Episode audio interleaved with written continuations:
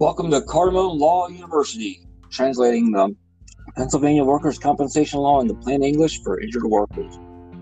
This is a monthly series to help injured workers understand the complex law in Pennsylvania regarding workers' compensation.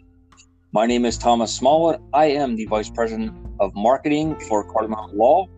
I will be your host, and I will be asking the tough questions to Michael W. Cardamone attorney and owner of our workers' compensation boutique firm, Cardamone Law. Michael, how are you? Doing great, Tom. How about yourself? I'm doing wonderful. Um, Michael, let's jump right into this. On our last episode, we discussed the basics of Pennsylvania workers' compensation. Today, I want to shift our focus onto a very popular topic lump sum settlements. First, does every case settle for a lump sum? Not every case. There's some situations where somebody might be out of work for a couple weeks or a month, maybe two months, and they're on workers' compensation, but then they go back to work, either full duty or with restrictions, and the work comp checks will stop or be reduced uh, pursuant to whatever earnings they start to earn again. And a lot of times in those situations, the case just fizzles out if somebody's return to work is successful sometimes the parties just can't reach a meeting of the minds. Um, I've had plenty of cases where both parties have interest in settlement, but it just doesn't settle because we might value the case, for example, at $100,000, and the insurance company and their attorney on the other end might value the case at $50,000. Sometimes we'll even have a mediation with the workers' comp judge to try to um, hash out a deal, and sometimes they're not successful. So, not every case ends in a lump sum settlement, but I will say the majority do. I, I probably put the number at around 80% or so. So, um, a lot of people out there, unfortunately, because of some uh, misleading advertising by certain firms, they believe that they're entitled to the settlement, and that's not true. The workers' comp carrier, they can just pay somebody their checks until the case is over, either with the finding of a full recovery or return to work at full duty, regular um, pay. So there's a little bit of a misconception out there that people are entitled to a lump sum settlement, and that's not the case. Both parties have to be willing and able um, to want to enter into that agreement and then actually reach a deal in terms of a number. Now, which do you prefer as, as an attorney? You've been doing this a long time. Do you prefer a lump sum settlement or do you prefer to take it out further and drag it out longer, hopefully hopefully to get more money possibly for your client? It really depends, Tom. Uh, we always do what's in the best interest of our clients. That's, of course, an ethical obligation that we have, and, and we follow that in every single situation.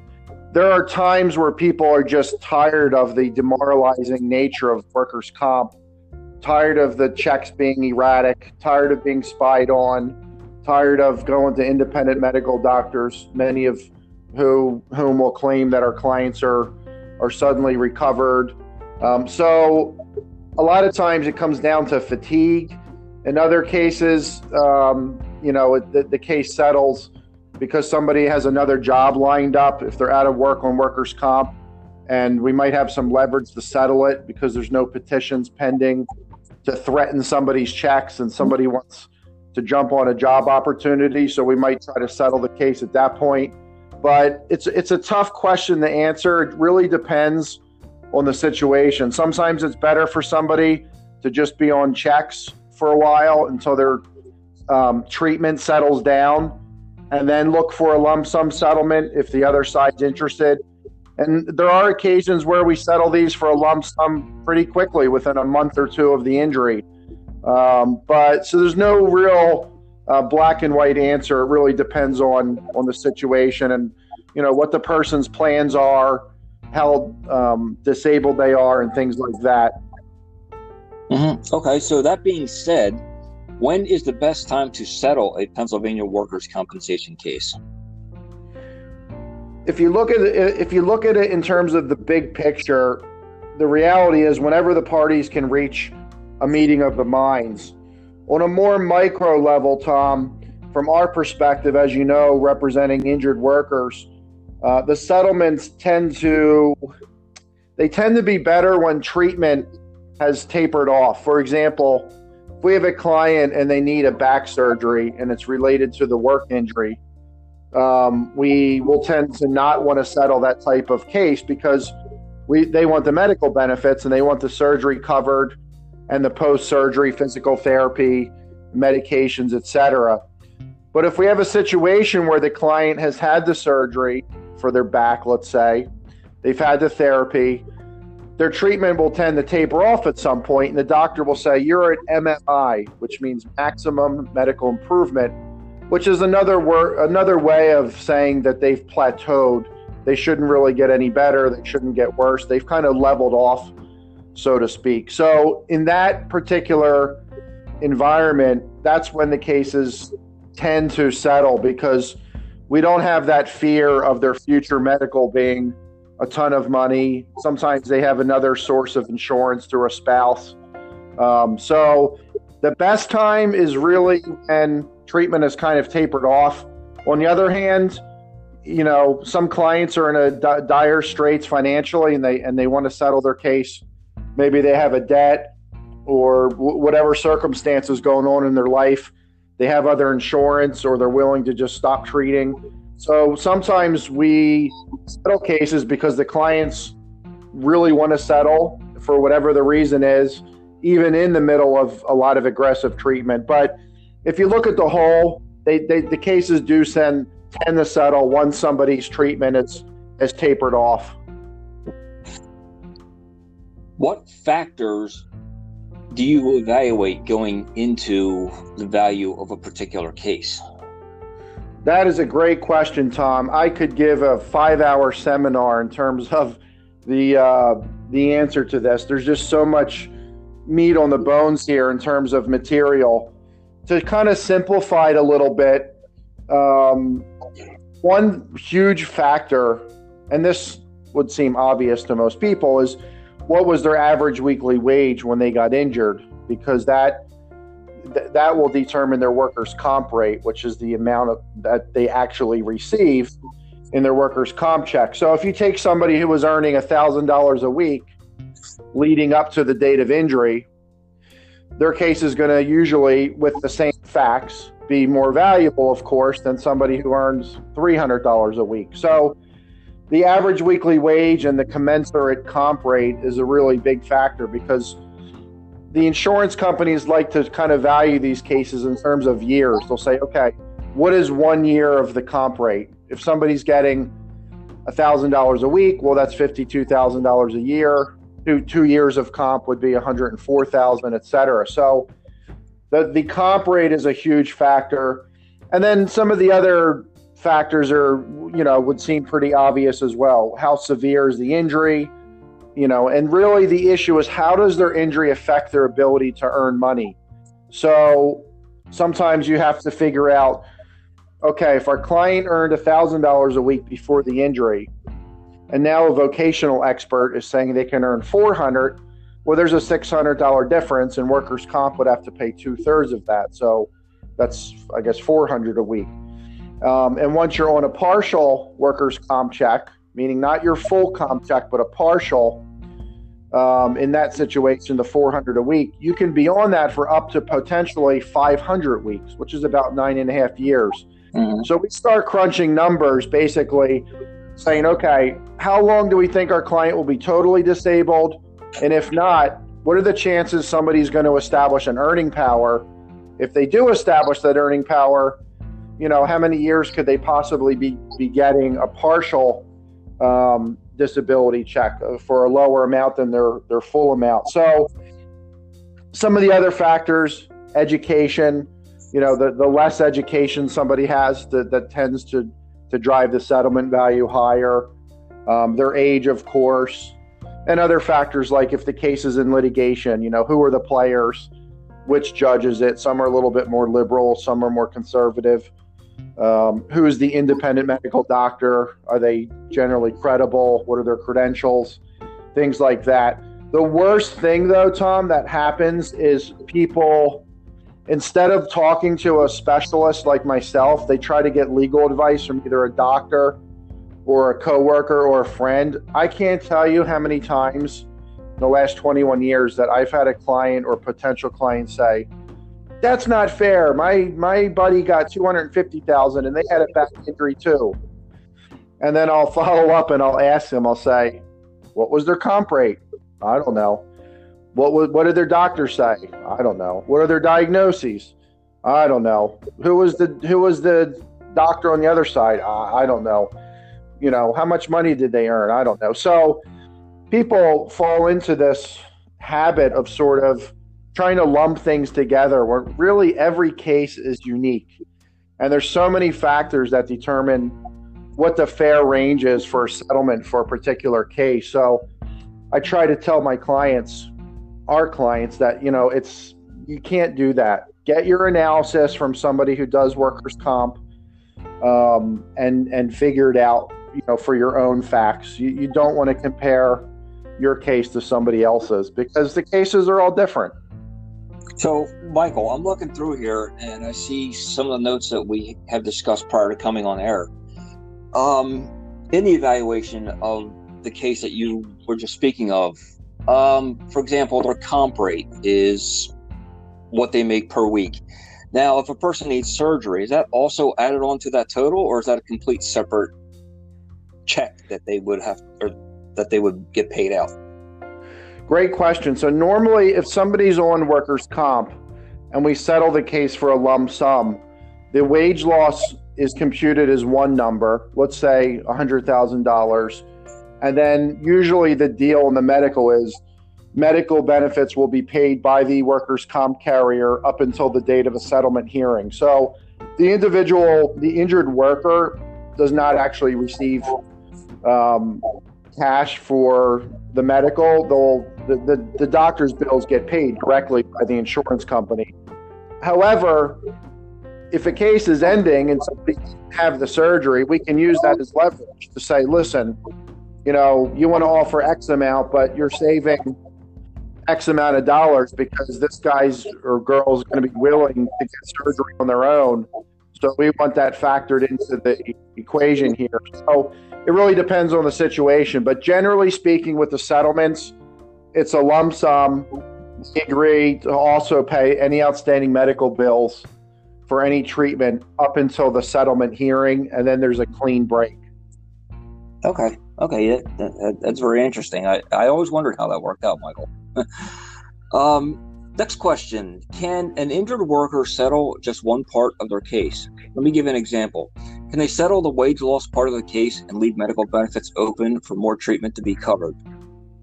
Yes, but only if the insurance company is willing, of course. And they generally resent that idea, Tom. Here's here's why think about this dynamic. Insurance companies are in the risk.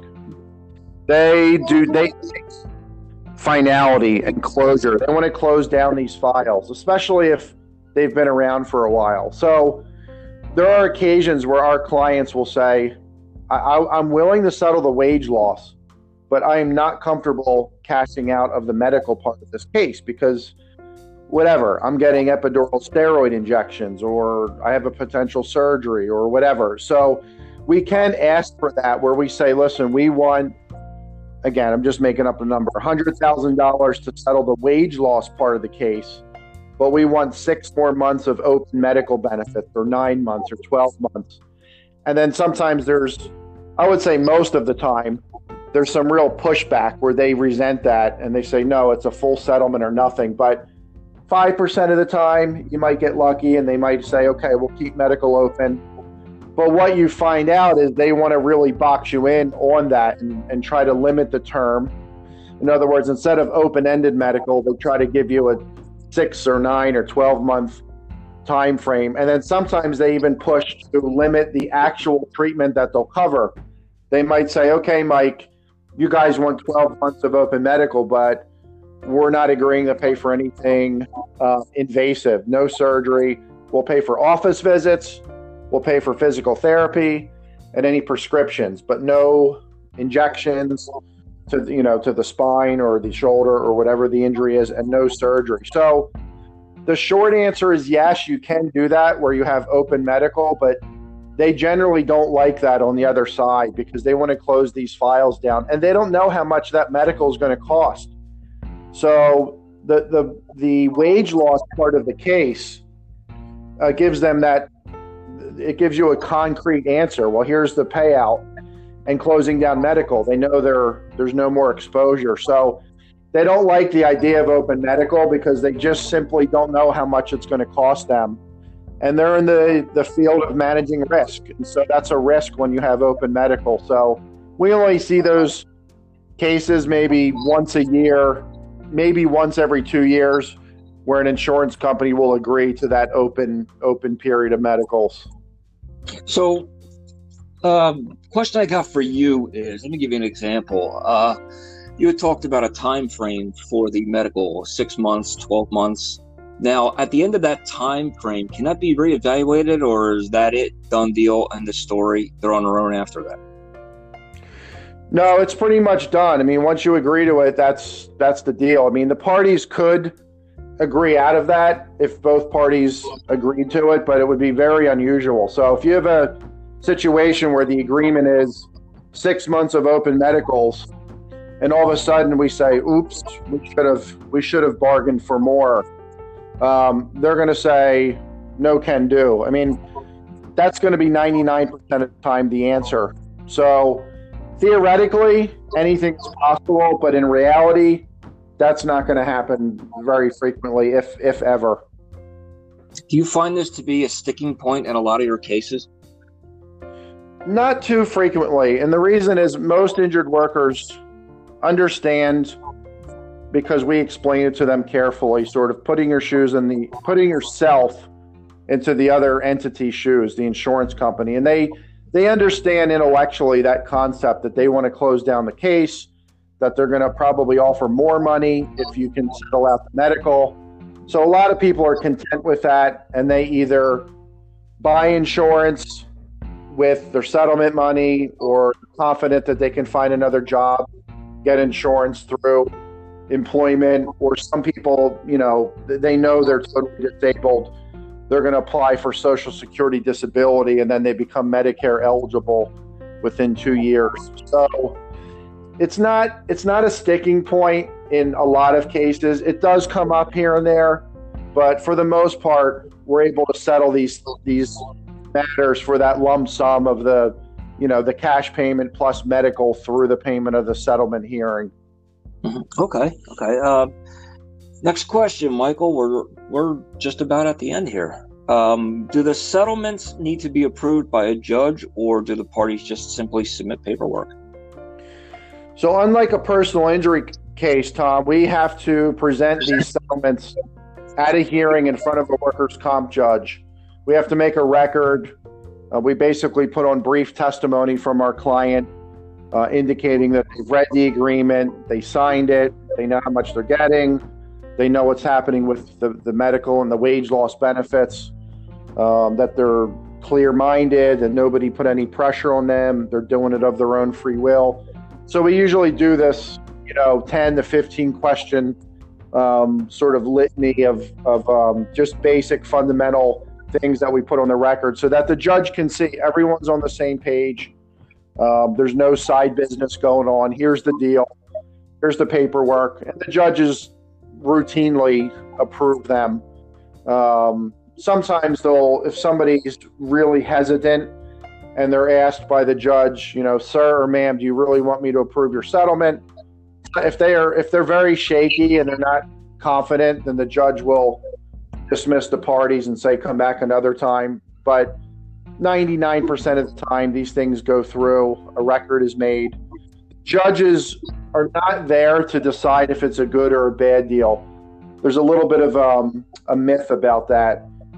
The, and the reason is think about it the judges know that every case value is different depending on the, the circumstances. So they don't have these hearings to say to the injured worker, why are you getting more? Why or you're getting too much? That's not their business. That's that's a negotiation between the parties. Their role is to find out, or not to find out, but to decide if the injured worker understands the full legal significance of the agreement. In other words, what they're getting and what they're giving up in exchange for it. So, the hearings, although there is an approval process and it has to be in court at a hearing, the hearings are usually 10 minutes and pretty quick. They're they're pretty painless. And I really try to tell our clients that cuz a lot of people get really worked up about court and I'll tell them that you're not going to be testifying for an hour and under the gun and this is a friendly proceeding and just a formality. So um, the hearings are pretty painless. Are these usually the same judges from start to finish in each case? Um, yeah, on a particular, yeah. If we filed, uh, let's say, um, let's say we have a client whose claim was denied from the start. We then file what's called a claim petition, which puts it into litigation, gets assigned to a workers' comp judge. If we settle that case, then yes, the settlement um, hearing is before the same judge.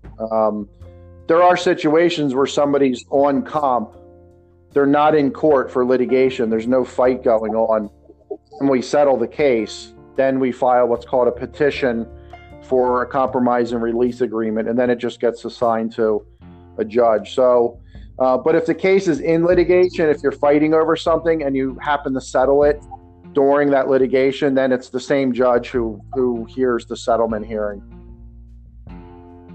Now, Michael, before we have to run, can you please remind our listeners what is the attorney fee out of the settlement? Simple answer for once, right? 20%. 20% of the settlement. So case settles for 100,000, $20,000 fee, $80,000 goes to the client. So it's standard in workers' comp in Pennsylvania. Um, there are some firms and some attorneys who try to petition for what's called good cause for more than that, but I've never done that. 20% is is fair and that's that's the standard. Michael, that's like the shortest answer you've given since we started this podcast. I, am capable, I am capable of not being long-winded. well, I saw it this time. Well, we are out of time. And Michael, as always, it's been a pleasure speaking with you about the sum of the basics of Pennsylvania workers' compensation lump sum settlements. We are out of time for today. Please join us again for our next podcast here at Cardamone Law University. And we remind you that if you have any legal matters, no matter what it is, we can help refer you to the right law firm. You can contact us anytime at www.cardamonelaw.com.